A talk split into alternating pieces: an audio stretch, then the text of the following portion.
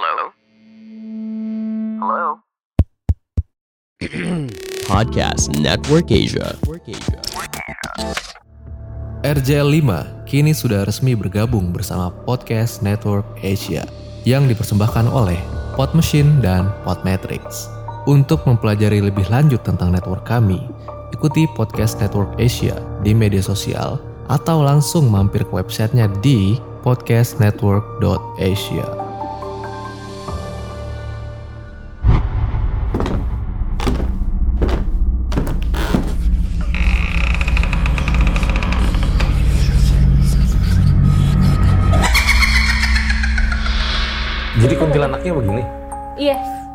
Tapi kayak gelantungin gitu. Kayak kelelawar persis.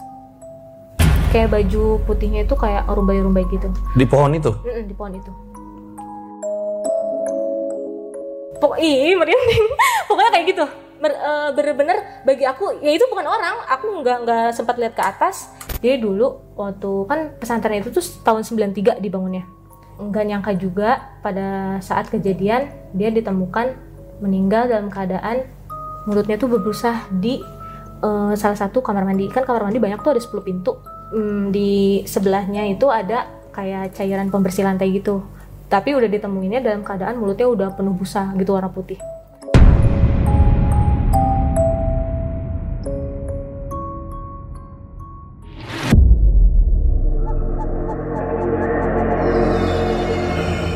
Selamat datang di podcast Om Mamat, obrolan malam Jumat. Bersama RJ5 Fajar Aditya. Ketakutan terbesar adalah dirimu sendiri.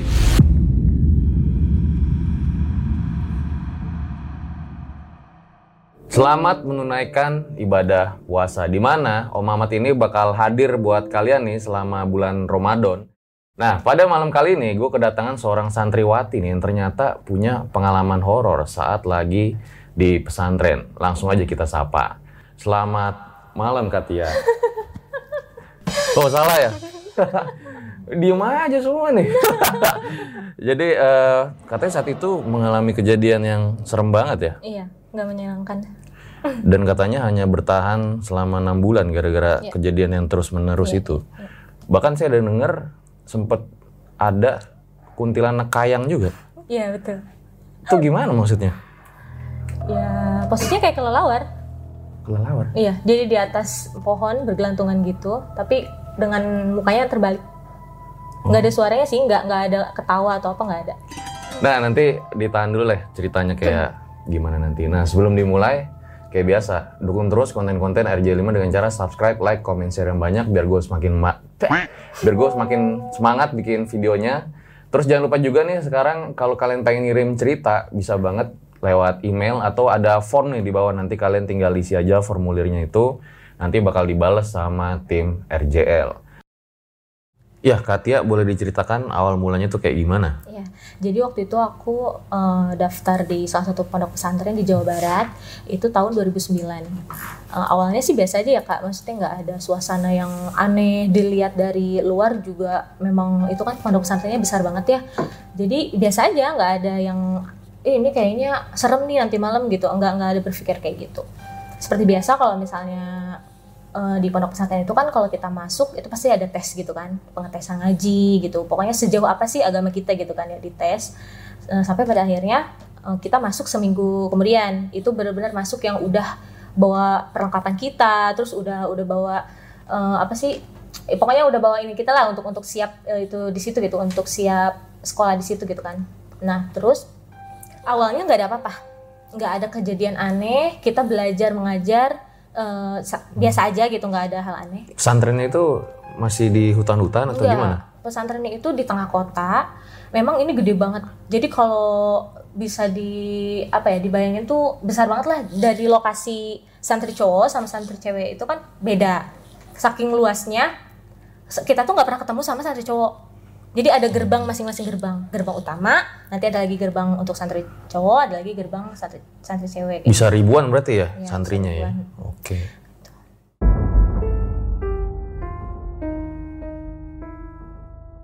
karena satu eh, apa kawasan santri santri perempuan aja itu kamarnya kalau di sana kita bilangnya kobong ya. Kobong kobong satu kobong dua itu lebih dari 20 kobong. Kobong. kobong iya. Kalau di sana bilangnya kobong itu kamar tidur. Nah satu kamar tidurnya itu bisa terdiri dari 28 sampai 30 santri. Nah dikalikan aja lebih dari 20 kamar gitu. Itu campur sih. Ada kakak senior ada juniornya kayak gitu. Awalnya biasa aja nggak ada apa-apa. Cuman memang pernah mm, sesekali udah sekitar dua minggu lah dua minggu di situ itu tuh kayak ngedenger suara eh, kayak orang berisik gitu loh. Tapi nggak ada orang. Jadi posisi pas itu lagi bersih bersih nih di kamar di kobong gitu ya. Nggak ada orang. Jadi kan sini suka ada jadwal tiket kan nggak ada orang tuh.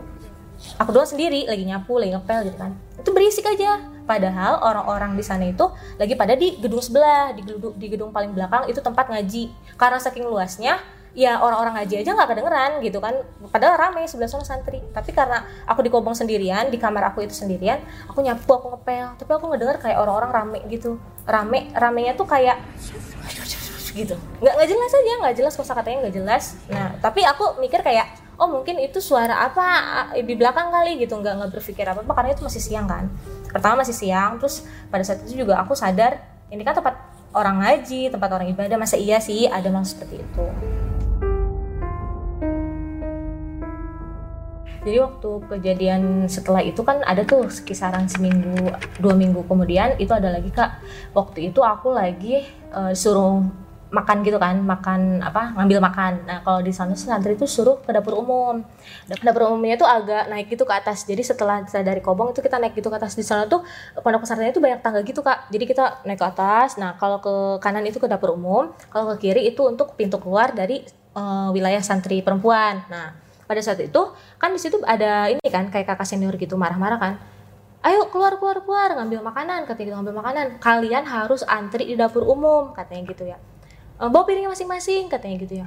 Karena ya masih junior ya kayak ketakutan gitu. Kita langsung bawa piring gitu kan kita naik ke atas ke dapur umum. Itu udah pada antri tuh pada antri orang-orang pada ngantri ngambil makan di sebelah kiri itu udah banyak kakak-kakak senior lagi teriak-teriak kayak kamu salah barisannya kamu yang benar barisannya gitu mata tuh masih ngantuk gini gini gini gitu gitu lah ya pokoknya eh, ini lah marah-marah kayak gitu Jam berapa emang? itu siang sih jam Oh, siang.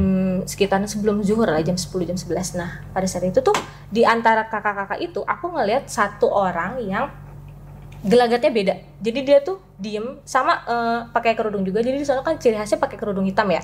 Pakaiannya mau pakai mau warna apa juga pasti pakai kerudung hitam. Dia pun sama pakai kerudung hitam terus pakai logo kayak bros gitu logo dari pondok pesantrennya itu sama kayak gitu.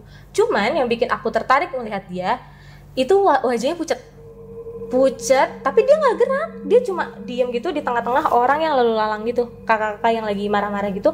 Itu dia cuma nge-freeze aja diem situ yang bikin aku makin makin penasaran makin lihat lagi pengen lihat ke situ lagi lihat ke situ lagi yang gerak itu cuma bola matanya doang. Jadi kayak kanan kiri kanan kiri kanan kiri kayak gitu.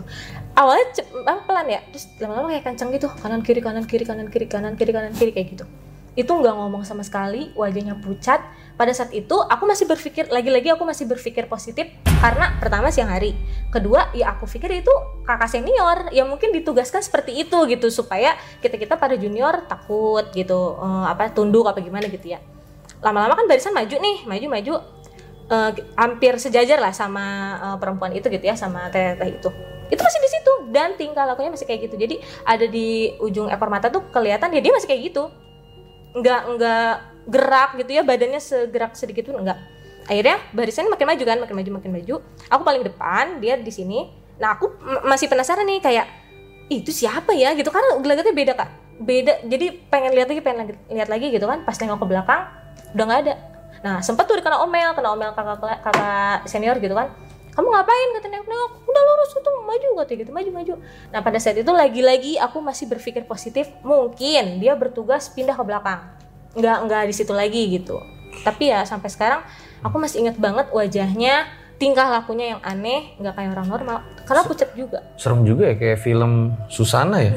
yang matanya kiri kanan kiri kanan ya. Untung nggak copot tuh saat itu matanya ya. iya Tapi sempat nanya ke teman nggak? Enggak, iya itu nggak nggak nanya nggak nanya kayak kamu lihat nih, nggak ada kepikiran untuk nanya sih kak, karena kan kita ada hentakan dari kakak seniornya kayak Hmm. maju kamu yang benar, jangan ngobrol, gitu mata tuh baru bangun tidur gini-gini gitu gitu. Oh. Jadi nggak ada pikiran gitu dan juga itu masih siang hari jadi nggak ada Berarti pikiran. ini masih ospek kali ya?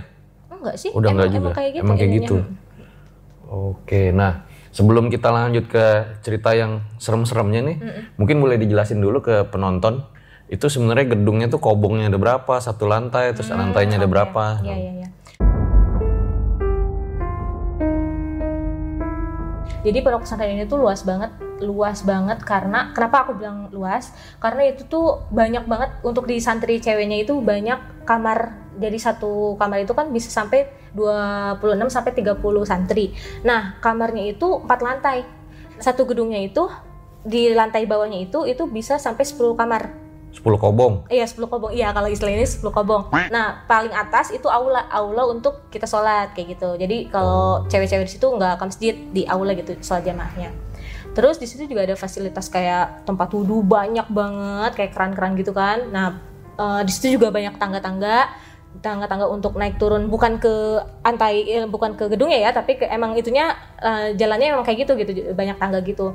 Terus juga pohonnya banyak-banyak kan di situ kayak eh, pohon nangka gitu banyak banget, banyak gede gitu. Oh, jadi jarak gede-gede. antar gedung sama satunya tuh jauh ya? Iya jauh. Nah nanti udah masuk ke gerbang cewek itu kan, gerbang santri itu kan nanti ada kobong nih, kobong-kobong banyak.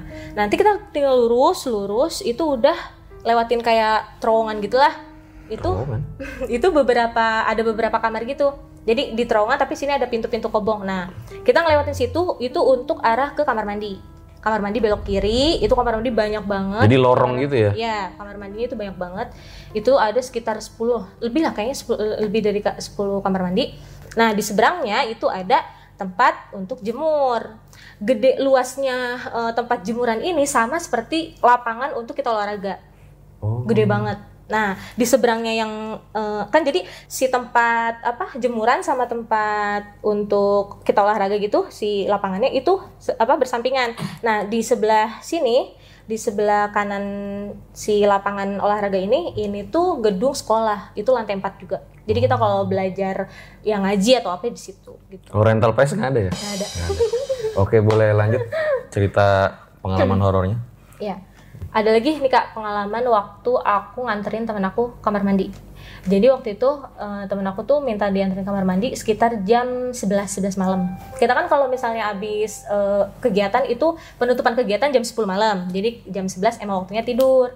Padahal itu waktu itu belum ini sih belum kayak eh, apa istilahnya belum malam belum malam banget gitu kan. Tapi suasananya udah sepi jam 11 malam. Nah, temen aku tuh minta dianterin kamar mandi terus aku dengan terpaksa aku awalnya kayak aduh udah gak enak nih gitu malam-malam. Tapi kan kasihan juga masa nggak dianterin gitu kan. Udah jam 11 malam masa nggak dianterin?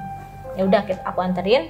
Itu sempat papasan sama kakak senior. Terus dia nanya, nanya gitu kan mau ngapain? kata gitu. Emang kayak gitu kalau kita papasan emang agak judes gitu. Terus eh, aku bilang mau anterin kak? Emang nggak bisa sendiri katanya gitu. Siapa yang kencing dudunya kak gitu. Aku langsung cepet gitu dudunya kak gitu. Oke terus dia langsung ngeliatin dari atas sampai bawah. Tapi itu manusia ya bukan bukan hantu itu manusia. Jadi udah papasan gitu aku jalan. Padahal aku nggak kencing kan kak. Aku nggak mau kencing pada saat itu. Aku cuma nemenin temen aku temen aku masuk. Aku duduk di eh, tempat duduk yang panjang banget itu emang disediain untuk orang-orang nunggu mandi orang mandi misalnya gitu ya terus antri nih jadi duduk situ di banyak apa eh, tempat duduknya itu panjang gitu kan aku duduk situ. Itu sepi nggak ada siapa-siapa. Di tempat lapangan sepi di tempat eh, koperasi lep- sepi koperasi itu udah tutup jam 10 malam itu sepi banget. Di lorong apalagi sepi gitu kan aku duduk teman aku biasa di situ. Nah aku eh, biasa maksudnya eh, biasa duduk di situ gitu ya kalau siang-siang. Tapi suasana malam itu beda di situ udah udah nggak enak tuh kataku gini kok kayaknya aku nggak dengar orang yang lagi makan keripik. Kayak krok krok krok gitu. Terus aku nengok kan ke kiri kan eh, aku kenapa nengok ke kiri? Karena itu ada koperasi. Aku kira ya mungkin ada yang makan di situ. Nggak ada. Itu sepi. Terus aku nengok lagi ke belakang nggak ada orang. Nah terus aku pikir gini mungkin teman aku kali ya di dalam gitu. Mungkin buka apa gitu. Jadi eh, suaranya seperti itu gitu ya. Temen aku udah keluar itu masih ada suaranya terus aku ngeliat dari atas sampai bawah temen aku nggak ngapa-ngapain. Dia cuma Hai udah katanya gitu. Oke terus aku jalan. Nah pas aku jalan itu makin deket suaranya. Kayak krok krok krok makin apa ya makin cepet dan makin keras suaranya. Sampai aku belok mau masuk kamar udah nggak ada udah nggak ada hilang. Karena kan udah eh, ada suara teman-teman aku juga gitu dalam kobong udah hilang. Kayak gitu. Terus ada juga kejadian waktu aku lagi oh ini apes banget nih kak. Aku lagi sikat gigi ini tuh eh, jadi kejadian itu setengah tiga pagi. Pada saat itu tuh aku nggak tahu kenapa nggak enak aja gigi tuh gigi tuh nggak enak gitu ya. Oh iya aku inget gitu kan abis pulang ngaji gitu abis pulang kegiatan aku makan lupa sikat gigi. Nah di sana kan kalau misalnya para santri itu bangun setiap jam 3 pagi. Nggak tahu kenapa inisiatif aja setengah tiga pengen sikat gigi tapi nggak mau kamar mandi. Maunya ke seberang tempat eh, orang wudhu. Jadi kan kalau kobong aku itu ada di seberangnya ada tempat wudhu tuh kak yang lega banget lah gitu berapa keran gitu ya. Nah aku inisiatif mau sikat gigi di situ saking aku takutnya nggak mau kamar mandi kan. Udah tuh pas sikat cerita aku ke situ lah ke tempat itu kan. Nah pas aku lagi sikat gigi aku ngerasa kayak ada angin gitu loh kak. Di atas kepala tuh kayak bus gitu. Nah di situ langsung kayak eh lihat nggak ya? gitu. Lihat nggak ya? Ke atas lihat nggak ya? Aku sadar pada saat itu nggak ada siapa-siapa. Jadi eh gimana ya kayak feeling tuh udah nggak enak lah. Ini nggak mungkin manusia. Masa ada di ada atas apa ada di atas kepala kan gitu kan. Terus pas eh, aku coba aku kan pindah nih pindah sikat gigi. Aku nyoba sikat gigi sikat gigi. Pas aku coba sikat gigi pindah eh, tangan ini tangan kanannya aku mau nepis gitu. Maksudnya takut hewan takut apa. Pas aku nepis kayak gitu itu kerasa banget kayak kaki kak. Tapi aku nggak bisa bilang 100% itu kaki ya. Mungkin itu eh, nggak tahu tangan nggak tahu apa. Tapi yang jelas itu kayak ada kaki kakinya tuh kayak berdiri gitu di atas kepalaku tapi nggak nempel nggak nempel kepala. Terus pas aku nggak sengaja ngusap kayak gitu itu tuh di eh, apa alas eh, ini telapak tangan aku tuh kasar berlendir sama pokok ih merinding. Pokoknya kayak gitu. Eh, bener-bener bagi aku ya itu bukan orang. Aku nggak nggak sempat lihat ke atas. Sikat gigi aku lempar itu udah banyak apa masih banyak odol aku lari ke kobong. Pada saat itu yang ada di otak aku aku harus nyampe ke kamar. Ini nggak ada orang nggak ada siapa-siapa harus nyampe ke kamar emang deket apa cuma lari berapa ini tapi kayak berat banget gitu Nah pas udah papasan sampai kamar itu ada temen aku yang memang dia kalau sholat malam memang lebih ini ya lebih duluan lah gitu kalau bangunnya gitu kan. Kenapa katanya gitu ya? Ah kenapa kenapa gitu ngos-ngosan gitu kan. Karena shock gitu ini udah udah lemes banget dengkul. Kenapa katanya gitu? Enggak kenapa kenapa. Enggak itu kenapa? katanya gitu. "Eh, banyak odol gitu kan. Banyak odol. Enggak kenapa kenapa. Itu telan kak. Sama aku sama aku ditelan itu odol. Enggak ada pilihan lagi. Di situ udah udah kayak eh, nggak mikirin apa-apa. Eh, kondisi kobong juga masih gelap. Karena masih pada tidur kan. Aku langsung duduk di di pojokan gitu di pojokan dekat pintu sih gitu ya di paling pojok. Terus kakak seniorku mungkin eh, suara nafasku kedengeran kayak gitu ya. Kamu kenapa? gitu. Kakak senior yang di kamar tuh memang baik gitu kan. Karena ngejaga kita kamu kenapa? kata gitu. Enggak kak gitu. Enggak kak gitu. Tadi aku jatuh gitu. Nggak tahu kenapa pada saat itu setiap aku dihantui aku selalu segan untuk cerita. Kenapa tuh? aku merasa kayak aku takut orang nggak percaya apa kata aku gitu kan. Aku merasa dikira orang aku gila gitu. Halu gitu. ya? halu. Dan yang paling penting kenapa aku nggak berani cerita aku takut makhluk itu terus ikutin. Aku nggak cerita aja aku terus dihantui gitu apalagi cerita ya maklum kan namanya jodoh dari orang tua ya dari orang tua kan kayak mikirnya hmm, apa ya istilahnya cari aman lah gitu Itu kita jodoh dari orang tua berlendir gitu. Iya, Masih ada? basah aja, nggak tahu lendir nggak tahu, tapi basah. Dan eh, yang ada di kerasa di telapak tangan tuh kasar gimana ya, kayak ada luka gitu loh, kayak kayak banyak luka. Pokoknya Koreng kasar. gitu, koreng. Ya mungkin ya, kan nggak sempet lihat. Kita aja megang koreng sendiri gimana Geli gitu. ya? kan? Itu cuma sekelebat gitu kayak sep gitu. Wah nggak beres nih, langsung. Sempet nyium nggak? Bau, bau apa? Enggak ya? Ngeliat aja nggak nggak tahu. Karena kan fokus lari, terus tiba-tiba papasan sama teman aku gitu. Kenapa katanya banyak odolnya kayak gitu? nggak kayaknya itu sikat gigi juga sama aku lempar sih nggak nggak inget nggak inget maksudnya nggak nggak harus gimana nih terus kita harus lihat ke atas nggak ada kesempatan untuk kayak gitu kak boro-boro Iya, iya. pokoknya pergi pergi pergi lari lari lari gitu udah bisa lari udah alhamdulillah nggak pingsan di tempat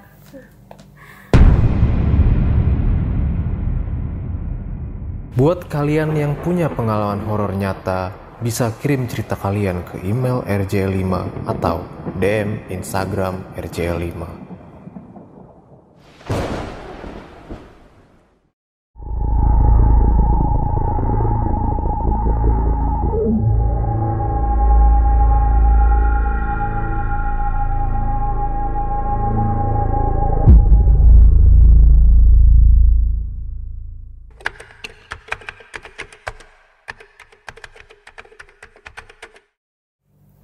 Terus kak ada lagi kejadian ini bagi aku kejadian paling gila. Ini tuh malam-malam pada saat aku lagi jemur baju di tempat jemurannya itu. Jadi ceritanya gini, waktu itu kan aku abis eh, kegiatan kan jam 10 malam nih. Jam 10 malam aku nyuci kan. Karena itu udah terlanjur, aku ngerendimin baju dari pagi. Jadi mau nggak mau aku harus sudah nyuci dan ngejemur malam itu juga gitu kan. Padahal eh, feeling aku udah gak enak dan itu modal nekat aja gitu. Maksudnya udah gitu, dipaksain aja. Udah terlanjur ngejemur, apa udah nge- terlanjur nyuci, ngerendam gitu kan. Akhirnya eh, singkat cerita udah selesai, udah selesai dicuci mau ngejemur nih. Nah, posisi jemurnya tuh gini, jemurannya kan jemurannya kan eh, kayak lapangan gitu luas ya Kak, tapi memang ini terbuka. Di seberang jemuran itu, di seberang lahan jemuran itu ada benteng, itu benteng perbatasan eh, santri sama kayaknya sebelah sana tuh kayak hutan gitu, kayak rawa-rawa gitu. Nah, situ ada pohon, pohon nggak tahu pohon nangka nggak tahu apa. Itu tuh memang agak sedikit pohonnya itu agak sedikit deket sama benteng itu. Jadi kalau aku berdiri di tengah, aku kebetulan waktu itu jemurnya di tengah-tengah. Nah, pas aku mau jemur di tengah-tengah, eh, apa pas udah dapet di lahan di tengah-tengah yang kosong, aku niat jemur, udah dapet satu dua baju. Aku awalnya nggak denger kayak ada anak kayak anak ayam gitu loh, tapi anak ayamnya nggak lama, jadi kayak cuma cit cit cit gitu, kayak cit, anak ayam gitu. Nggak lama dari situ, aku cuma tengok tengok udah nggak enak nih, nggak enak, nggak udah nggak ada temen gitu, udah di kamar mandi pun eh, pintu kamar mandi udah terbuka. Artinya kalau pintu kamar mandi terbuka berarti kosong kan, udah nggak siapa-siapa. Benar-benar sendirian. Ah, udah sendirian di situ kan. Ke lihat ke seberang tempat sekolah apalagi. Itu kan dari sore juga udah sepi, udah itu udah kosong. Ya udah dipaksa lah gitu jemur kan. Pas kan kita kalau jemur baju angkat gini kan ke atas gitu. Nah, itu aku ngelihat Kak ada ada kuntilanak. Tapi aku nggak tahu ya itu kuntilanak apa bukan, tapi memang pakaiannya putih. Tapi posisinya persis kayak kelelawar. Jadi kepalanya tuh ngedengak ngeblak eh, ke belakang gitu loh. Jadi gimana ya? Kayang, pokoknya kayang. Jadi kuntilanaknya begini. Iya, iya. Tapi kayak gelantungin gitu, kayak kelelawar persis. Kayak baju putihnya itu kayak rumbai-rumbai gitu. Di pohon itu. Mm-mm, di pohon itu. Pada situ, pada saat itu nggak ngedengar suara ketawanya ya, kayak layaknya kuntilanak gitu nggak. Tapi aku ngeliat bibirnya tuh lebar banget, kayak nyengir gitu. Udah langsung cabut. Kayaknya itu masih ada dua baju lagi yang belum dijemur deh. Sampai paginya ya langsung dipinggirin gitu sama orang. Masih ada bajunya situ. Tapi aku Mukanya aja. kayak gimana? Muka. Mukanya. muka kuntilanaknya ya kayak tete-tete aja nggak nggak aku nggak tahu itu eh, hitam apa gitu tapi memang kayak legam gitu sini nih hitam. Tapi nggak nggak lingkaran ya cuma di sini doang hitam gitu. Karena posisinya terbalik muka dia kan terbalik gitu. Jadi aku cuma fokus mulutnya itu yang besar yang gede banget gitu. Gede bener-bener lebar. Tapi anehnya nggak dengar suara. Nggak dengar suara sama sekali cabut langsung pergi. Udah nggak beres nih gitu. Jadi bentar dah. Ini kan pohon nih. Hmm. Terus kuntilanaknya kayang gitu. Iya, kan itu pohon, pohon tinggi kan, lebih tinggi daripada si benteng itu, si benteng-benteng apa pondok pesantren itu kan. Lagi jemur, jemurnya pas banget madep ke arah pohon itu. Kan lahan terbuka kan kalau tempat. Bajunya putih. Dress Iya, putih, gitu. Iya, dress gitu. Terus langsung kabur dong. Kabur lah kak. Itu udah untung banget bisa lari. Cerita ke temen. Enggak, lagi-lagi aku nggak cerita. Ya itu, aku takut gitu, takut kalau aku cerita ya aku disangka gila, disangka aku ngarang, atau mungkin nanti hantunya malah jadi ngikutin terus. Aku pendem aja. Tapi memang sempet kayak gaduh gitu, kayak lari-lari-lari gitu kan. Kenapa sih kata gitu, kata teman-teman aku gitu kan yang di kampung. Kenapa? Nggak kenapa-napa gitu. Pengen buru-buru aja, pengen buru-buru ini gitu, kelar. Habis nyuci, iya kayak gitu. Padahal belum beres tuh, ini masih basah gitu kan, karena lagi nyuci kan habis nyuci, basah gitu, gamis apa kerudung kita basah gitu. Nah katanya juga setelah kejadian itu ada beberapa lagi ya yang yang serem juga gitu. Iya, yang mana kak? Waktu itu pernah kejadian ini dialami oleh teman aku juga, eh, panggil aja namanya Mawar ya. Ini teman deket. Nah Mawar aku ini, eh Mawar aku, teman aku ini namanya Mawar, dia eh, minta dianterin ke koperasi. Tapi pada saat itu udah malam sih, udah udah sekitar jam setengah 12 Nah aku bilang gini kan, gak usah ke koperasi deh kata gitu ya. Eh, nanti aja belinya, mesti pagi aja gitu, jangan sekarang koperasinya gitu kan. Terus kata temen aku, aku butuh sekarang, butuh apa ya, kalau nggak salah kayak tip X gitu lah. Aku butuh sekarang, katanya gitu kan. Ayo anterin. Orang yang punya koperasi tidur di situ, katanya gitu. Tidur di koperasi, jadi kita bisa lewat belakang. Oke lah gitu.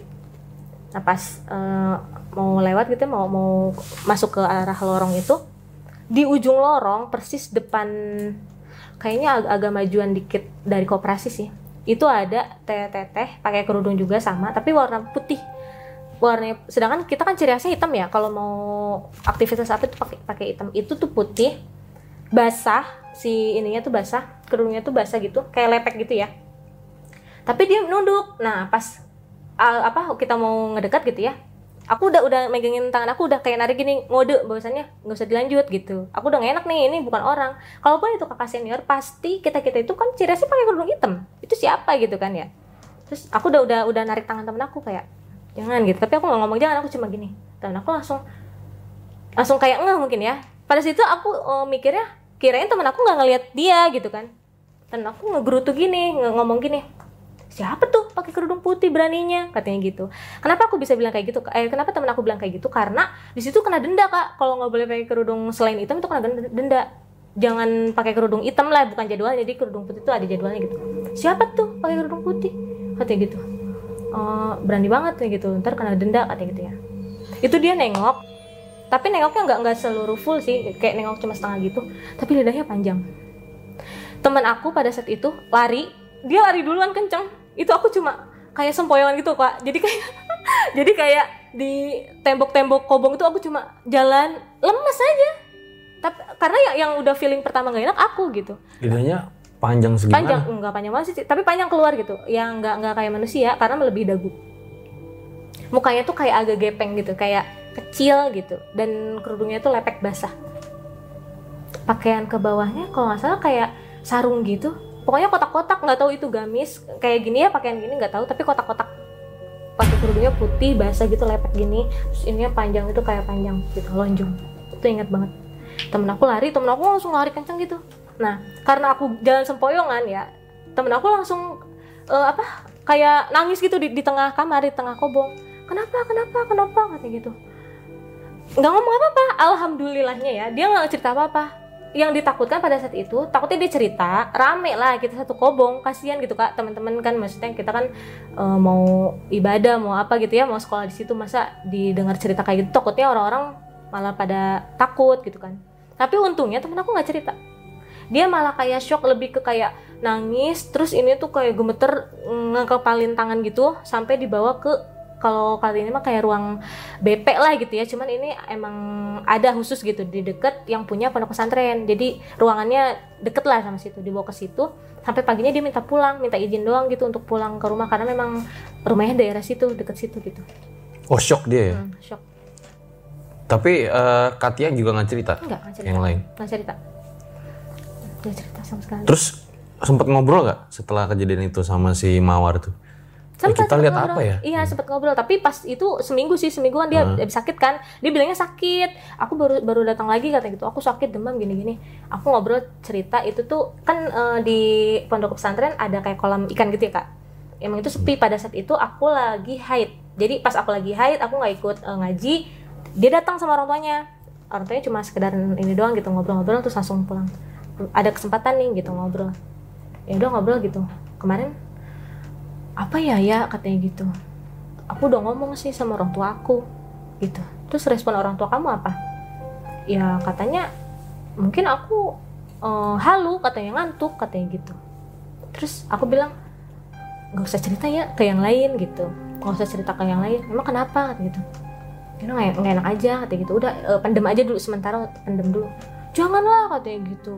Takutnya itu orang jahat terus aku aku tekenin lagi mungkin dia lupa ya kak. Nggak tahu lupa nggak tahu mungkin dia nggak ngelihat lidahnya itu. Aku tekenin lagi aku tegasin lagi. Nggak mungkin itu orang lidahnya panjang. Emang gitu. Jadi antara dia lupa atau emang dia nggak ngelihat eh, lidah yang julur itu gitu ya lidahnya gitu ngejulur nggak tahu ya. Soalnya dia pas aku bilang itu nggak mungkin orang lidahnya aja panjang gitu. Emang kata gitu. Tapi itu harus harus tahu katanya gitu. Teman-teman sama kakak senior harus tahu katanya gitu tapi dia nurut sih kak. Karena ya aku bilang kita di sini jauh dari orang tua gitu. Udahlah cari aman aja gitu. Daripada nanti malah jadi gosip apa kan nggak ada bukti juga nggak ada CCTV apa. Ya udah katanya gitu. Nah dari situ kalau dia udah nggak ngalamin apa apa lagi. Jadi itu pertama kali eh, sama aku gitu ngalamin kayak gitu bareng gitu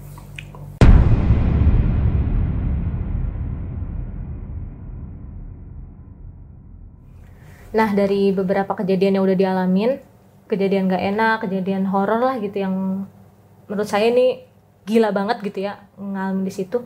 Ternyata ada suatu eh, kejadian yang baru diungkap sama kakak-kakak senior di situ. Jadi waktu itu aku lagi sakit kan kak.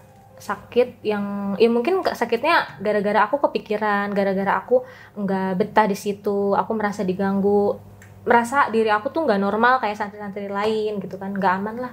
Akhirnya aku jatuh sakit aku selalu demam tinggi yang nggak tahu tiba-tiba demam aja gitu demam panas tinggi.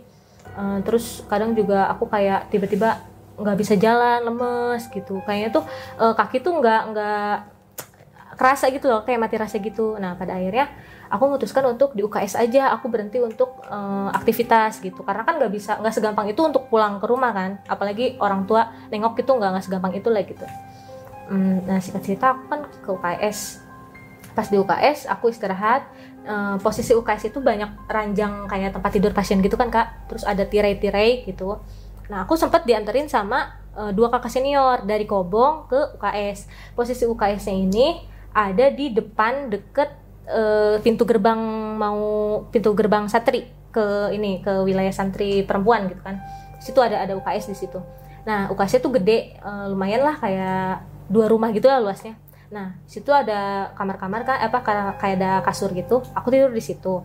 Dianterin sama dua kakak senior. Kakak senior itu pulang keluar. Jadi nggak nggak nggak nemenin aku.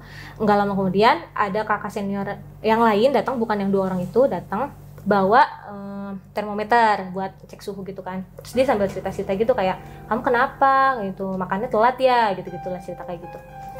Oh udah nih iya tinggi eh, demamnya tinggi kayak gitu. Udah eh, singkat cerita dia keluar udah ngobrol-ngobrol sebentar dia keluar. Aku dengar ada kayak suara eh, mangkok gitu kak. Tapi mangkoknya mungkin kayak suara mangkok plastik gitu ya kayak stainless lah kayak stainless itu kayak eh, stainless. Pokoknya kayak ada orang nyari sesuatu nah karena pada saat dibopong ke UKS aku kan dalam keadaan kayak sedikit buram penglihatan juga kayak ah, pokoknya karena lagi sakit lah nggak fokus gitu nggak ngeliat sekitar aku kira itu orang gitu kan. Karena uh, aku kan tiduran posisinya di sini ada tirai-tirai gitu. Aku nggak bisa lihat itu ada orang apa enggak sebelah kiri gitu kan. Karena kan pintu masuk sebelah sini. Mikir ya pada saat itu mungkin di situ ada pintu uh, lain gitu pintu-pintu belakang gitu kan. Orang masuk nyari sesuatu lumayan lama tuh suaranya lumayan lama. Pas suara itu berhenti ada kakak senior ini beda orang lagi bukan yang nganterin bukan yang cek termometer lain bed- eh, lain orang lagi. Dia itu datang dia bilang gimana keadaan aku? Terus mau makan maksudnya mau makan apa mau minum? Kayak gitu tawarin kayak gitu. Nah pas dia apa mau ngedeket si tempat tidurnya itu kan goyang ya jadi enggak apa ya rodanya tuh enggak bagus lah enggak enggak rem rodanya tuh enggak bagus. Aku minta pindah ke tengah gitu kan. Kak aku pengen pindah ke tengah deh. Kalau nggak salah di situ tuh ada enam tempat tidur gitu kan. Aku minta pindah ke tengah deh gitu ya ke seberang gitu situ. Oke katanya gitu. Pas aku pindah ke seberang aku kan sambil ngeliat ya kak sambil jalan gitu mau pindah ke situ aku sambil ngeliat di situ nggak ada pintu.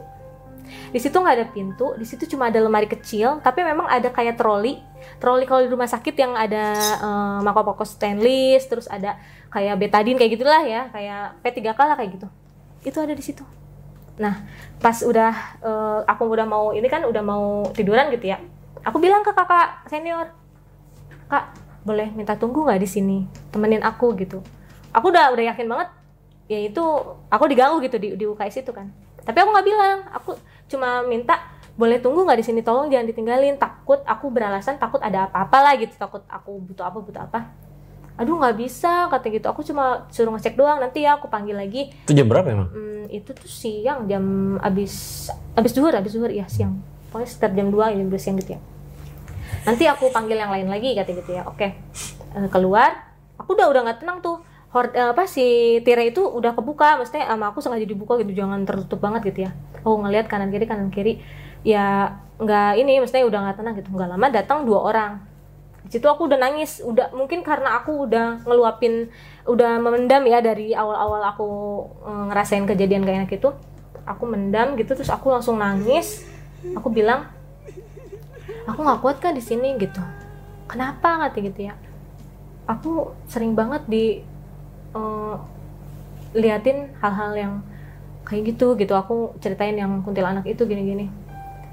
Aku kira aku udah takut mereka itu marah marah terus langsung eh, jelek-jelekin aku atau apa gitu.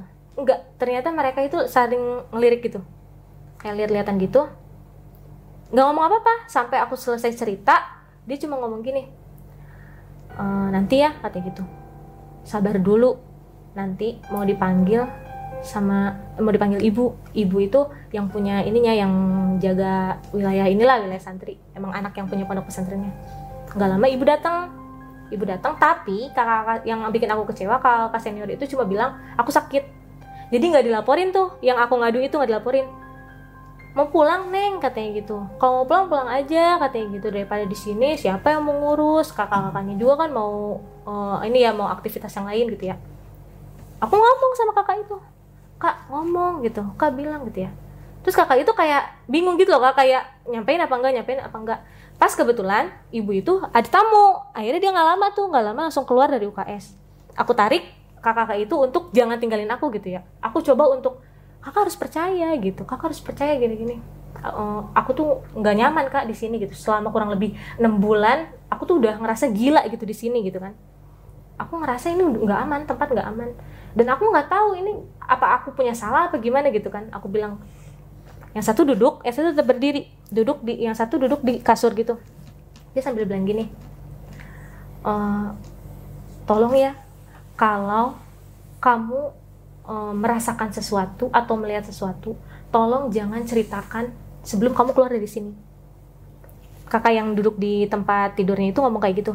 Terus kakak yang berdiri itu bilang gini kalau memang nggak kuat kamu boleh kok keluar dari sini katanya gitu tapi siap nggak dengan konsekuensinya konsekuensi maksudnya jangan cerita gitu kan bisa dipegang nggak omongan kamu gitu kan terus aku tetap kayak nangis gitu nangis nggak karuan gitu kan Hmm. pokoknya aku pengen pulang kak gitu orang tua aku harus tahu gitu aku pengen pulang aku pengen keluar dari sini gini iya tapi kamu bisa nggak jaga jaga ini gitu ya jaga eh, janji kamu gitu untuk nggak bilang ke siapa-siapa gitu. Ini kita sebut aja ya Lili sama Lulu ya. Oke, Lili sama Lili, Lulu. ah, hmm. Lili Lulu. Nah, Iya. jadi kayaknya dia tuh juga tahu, sesuatu ah, gitu. tahu sesuatu. Tapi itu belum belum di belum dibicarakan Terus gimana tuh? Hmm. nggak lama ada lagi datang anggap aja ini eh, sebut aja namanya Kamlati ya. Oh, Melati. Nah, Kamlati ini beda orang lagi datang dia nggak tahu apa apa jadi dia kayak "Hmm, neng sakit katanya gitu gini gini. Terus Hmm. sini sini duduk dulu katanya gitu kata Kak Lili sama Kak Lulu duduk dulu. Terus nggak tahu ngomong apa karena ngebelakangin aku kan. Cuman aku eh, ngedengar sedikit kata-kata ngomong kayak gini udah buka aja katanya gitu. Buka aja kayaknya udah terlanjur gitu. Aku aku ingat banget dia ngomong kayak gitu. Nah terus si kakak yang melatih itu bilang bilang gini neng katanya gitu. Udah lama katanya gitu kayak gini. Lama teh di situ aku langsung nangis kak. Jadi aku merasa akhirnya gitu ada orang yang ngerti dan yang mau dengar cerita aku gitu kan. Aku ngomong iya udah lama. Teh eh bukan teh manggilnya waktu itu Uti Uti ya? Udah lama Oh, Uti, Uti. gitu. Manggilnya Uti. Udah lama Uti gini gini. Gini sejak kapan gini gini kamu sendiri apa sama eh, teman yang lain juga ada? Ada gitu. "Eh, temen aku juga ada kak gitu yang yang ngeliat kayak gitu. Tapi sering kayak gini.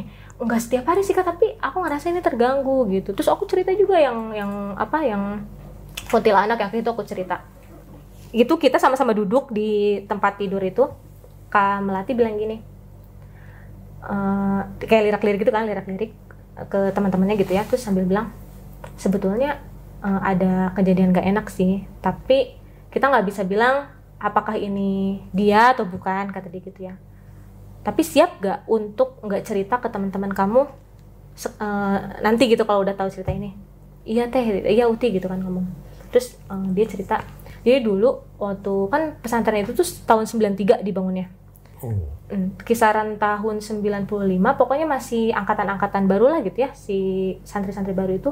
Ada eh, salah satu santri namanya siapa ya? Ayu lah ya Ayu. Nah ini tuh emang sosoknya pendiam. Jadi dia kalau ada masalah atau apa tuh nggak pernah eh, cerita lah. Tapi emang anak eh, teman-temannya itu selalu kayak tahu gitu kalau Ayu tuh punya masalah. Nah kebetulan Ayu ini adalah satu angkatan dengan mm, Uti Melati Kak Melati kalau Kak Lulu sama Kak Lili itu masih di bawahnya gitu masih ini eh, juniornya. Ini satu angkatan sama Kak Melati. Jadi Kak Melati ini tahu tapi bukan nggak nggak nggak beda apa nggak dekat jadi karena beda kobong kan. Jadi orangnya tuh pendiam gini eh, Ayu ini sosok Ayu ini orangnya pendiam. Terus emang dia tuh rajin gitu kak kayak ngaji apa gitu. Orangnya rajin lah gitu hafal eh, beberapa juz eh, Quran gitu kan ya ayat Quran gitu. Terus dia eh, nggak nyangka juga pada saat kejadian dia ditemukan meninggal dalam keadaan mulutnya tuh berusaha di eh, salah satu kamar mandi. Kan kamar mandi banyak tuh ada 10 pintu. Atau sih pintu berapa nggak disebutin waktu itu sama Kamlati. Dia itu meninggal mm, di sebelahnya itu ada kayak cairan pembersih lantai gitu. Tapi udah ditemuinnya dalam keadaan mulutnya udah penuh busa gitu warna putih. Udah dilarikan ke rumah sakit itu tetap nggak ketolong. Nah sampai pada akhirnya teman-teman sempat kecewa sih. Kecewa kayak kenapa harus begini? gitu. Caranya kenapa harus memilih, memilih begini? Kita juga nggak tahu gitu apa dia punya masalah yang cukup berat gitu kan. Cuman anehnya pada saat itu ketika eh, Ayu dinyatakan meninggal di salah satu rumah sakit kan harus diurus tuh kak kayak di apa di pondok pesantrennya kayak barang-barangnya apa gitu ya. Orang tuanya itu nggak selalu datang berbarengan.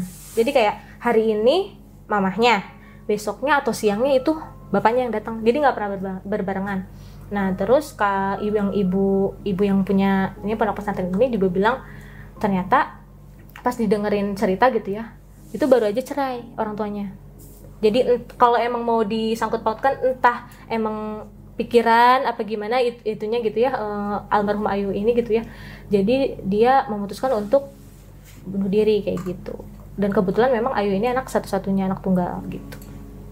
Jadi eh, kabar cerita memang si orang tua ini eh, lagi sibuk ngurus di persidangan cerai gitu. Karena itu bunuh diri. mungkin.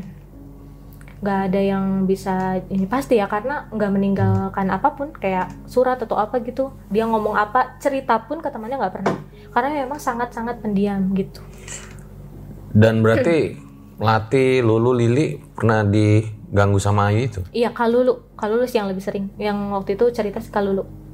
Gimana itu? kalulu jadi waktu itu kalulu tuh pernah kan kalau kakak senior pulang liburan itu selalu akhir. Jadi anak-anak junior dulu pada pulang terus nanti berapa hari kemudian baru dia. Nah ceritanya dia mau pulang tapi dia diamanatkan untuk eh, menyiap eh, apa eh, naro ya ada dititipin lah gitu ya dititipin kayak buku gitu sama eh, temennya lagi.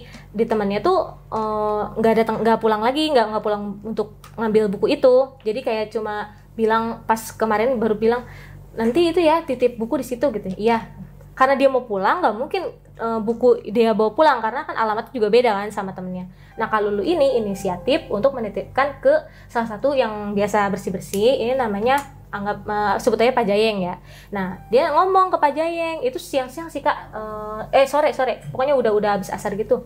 Ngomong gini Pak eh, saya titip buku ya di kobong ini gitu. Tapi kan karena bapak itu kan laki-laki ya Tete- kalau lu tuh ngomong kalau lu ngomong kayak "Hmm, nanti bapak jaga aja di depan di depan gerbang. Maksudnya kalau misalnya ada yang itu tanya gitu. Nanti diarahin bahwa bukunya saya pindahkan ke kobong sekian gitu. Si Pak Jayang ini nggak ngerespon apa apa kak. Dia, cuma nyapu nyapu nyapu gitu kan nyapu. Nah terus kata Kalulu oh ya udah mungkin udah udah paham kali gitu kan. Pulanglah Kalulu gitu ya. Nah karena sesama senior kan pada punya nomor telepon masing-masing kan. Temennya itu nyariin bukunya di mana. Padahal udah dikasih tahu kan eh, diamanatin sama Pak Jayeng. Mungkin Pak Jayeng lupa kali nggak nggak ngasih tahu gitu kan. Emang nggak ketemu Pak Jayeng gitu ya. Pak Jayeng nggak ada. Pak Jayeng itu udah seminggu yang lalu sebelum kita pada bubar pulang gitu ya untuk liburan Pak Jeng itu sakit katanya gitu ya ada Pak Jeng lagi nyapu nggak ada orang berantakan kayak gitu nggak ada yang nyapu katanya gitu karena memang nggak ada yang diamanatin lagi untuk bebersih eh, wilayah santri kan gitu ya nggak ada katanya gitu ya terus buku di mana katanya coba cari di kobong ini katanya gitu cari kan? Karena itu kan udah libur jadi udah boleh me- megang handphone gitu kan. Eh, dia cari itu kobong udah pen apa udah sepi karena udah pada nggak ada santri kan. Dicari nggak ada bukunya. Nah tiba-tiba ada eh, ibu-ibu kantin eh ibu-ibu koperasi yang bilang gitu teh sini katanya gitu. Tadi bukunya ada di bawah kolam jadi bukunya basah gitu kak dari di bawah kolam. Itu bukan buku eh, apa sih kayak ngaji gitu bukan ya Kak? kayak buku catatan aja gitu biasa. Catatan harian biasa anak-anak gitu. Itu ada di bawah kolam basah. Nah dia itu mau ngebersihin lumut. Si ibu koperasi itu kan memang dia eh, kadang suka bersihin lumut kolam apa gitu. Itu ada basah di situ. Udah dari situ langsung kayak oh udah aneh gitu enggak enggak ini enggak siapa yang mindahin situ gitu pak Jaya nggak ada gitu kan pada saat itu Jangan santri usahain aja ya. pesan santri di situ udah udah pada pulang kayak gitu Nah, tapi enggak, maksudnya kan tadi cerita yang si siapa? Eh, Ayu ya. Ayu itu ya. Nah, memang ada yang atau jangan-jangan yang waktu itu yang kerudung hitam itu Ayu itu kali. Bukan ciri-cirinya. Nggak tahu. Nggak tahu juga. Kebetulan oh, aku nggak tahu wajahnya kak, tapi memang Tapi kakak- ada yang pernah mengalami kejadian-kejadian horor sama sosok kayak santri gitu. Hmm, kayak Ayu itu teman-temannya Ayu. Kak Melati, Kak Melati punya teman. Eh, sebut aja namanya siapa ya? Dinda kali ya, Kak Dinda, Teh Dinda ya. Teh Dinda ini tuh memang deket sama Kak Ayu karena satu sekolah lah, satu ini satu bangku gitu ya, satu ini. Nah, waktu pas Ayu udah dinyatakan meninggal gitu kan ya. Kebetulan eh, Kak Dinda ini nggak ada. Jadi dia nggak tahu nih cerita kalau Kak Ayu tuh meninggal gitu kan. Ada ada apa bunuh diri situ nggak ada. Pada saat itu lagi di rumah gitu, lagi di rumahnya, lagi eh, nggak tahu pulang nggak tahu apa, pokoknya lagi nggak ada di pesantren itu. Akhirnya dia masuk, eh, maksudnya sekolah gitu kan, seperti biasa sekolah. Nah, dia pulang telat nih kak, pulang telat kan yang tadi ku bilang kalau ruangan sekolah itu kan jauh ya paling belakang kan, deket yang tempat jemuran itu. Nah, dia itu kan lan- lantai 4, lantai atasnya itu laboratorium. Nah, dia ngelihat situ eh, ada kayak cewek, perawakannya kayak Kak Ayu gitu ya. Menurut Kak ini, menurut Kak Dinda ini gitu ya. Ngomong, tapi ngomongnya cuma dari luar doang, dari luar pintu. Nggak pulang yuk katanya gitu. Bentar lagi kan mau hafalan gitu kan, suka ada jadwal hafalan tuh. Nggak pulang yuk, bentar lagi kan hafalan. Tapi eh, sosoknya ini kayak lagi baca buku. Tapi inget banget perawakan dan ininya tuh ya emang Kak Ayu gitu kan. Nah pada saat itu Kak Dinda cerita ke itu untungnya nggak di nggak disamperin. Jadi pas udah pulang kayak gitu, pas udah keluar gitu ya, kok nggak respon kali gitu ya. Pas udah keluar eh, ngomong temannya sekali ngomong, kenapa teriak-teriak? Orang udah sepi. Itu si Ayu lagi baca buku. Hah?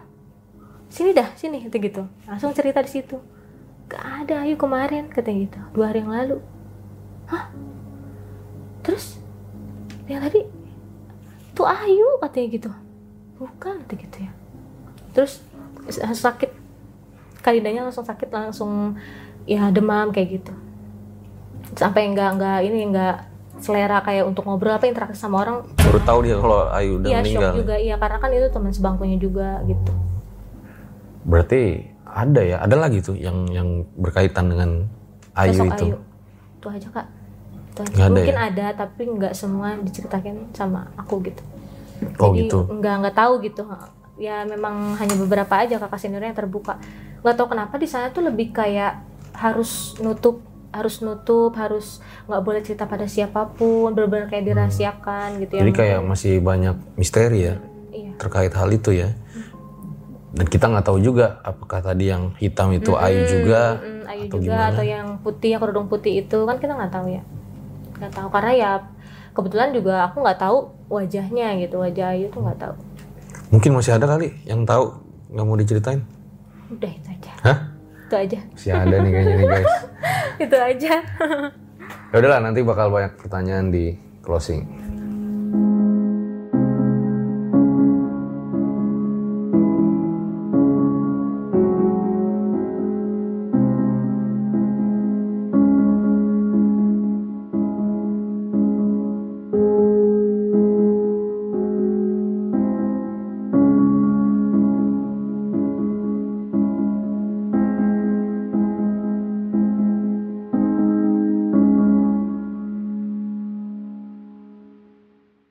Itu dia guys sebuah kisah luar biasa dari Kak Tia ya di mana akhirnya karena kejadian-kejadian itu ditambah sebenarnya endingnya masih ngegantung banget nih makanya nanti setelah video ini bakal gua tanya-tanya lagi nih. Nah, Kak Tia karena kejadian itu berarti habis yang dari UKS mutusin buat keluar dari pesantren ya. keluar ya Kenapa akhirnya kok malah keluar? ya nggak kuat aja sih tuh udah ngerasa nggak tenang terus juga uh, aku nggak cocok sama beberapa peraturan yang ada di pesantren itu gitu ngerasa nggak cocok aja ya terlebih lagi pengen pulang pengen pulang pengen keluar dari situ ngerasa terjebak aja gitu karena terus-terusan dihantui gitu Jadi unsur horornya yang utama malah ya. Mm-mm. Nah, itu eh, pindah ke mana akhirnya? Pesantren lain juga? enggak Oh, ada enggak. di madrasah sanawiyah di dekat rumah di Karawang Oh iya iya iya.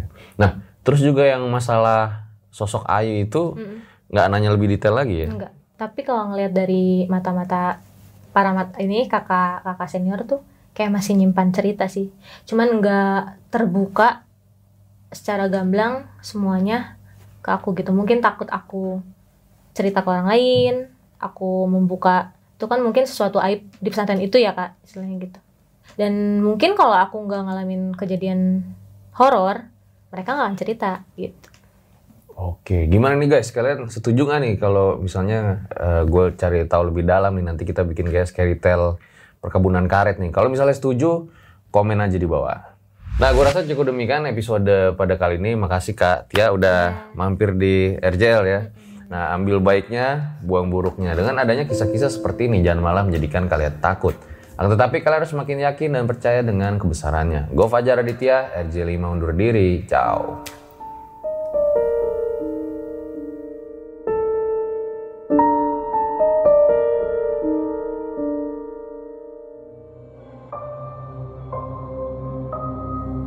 Pandangan dan opini yang disampaikan oleh kreator podcast, host, dan tamu tidak mencerminkan kebijakan resmi dan bagian dari podcast Network Asia.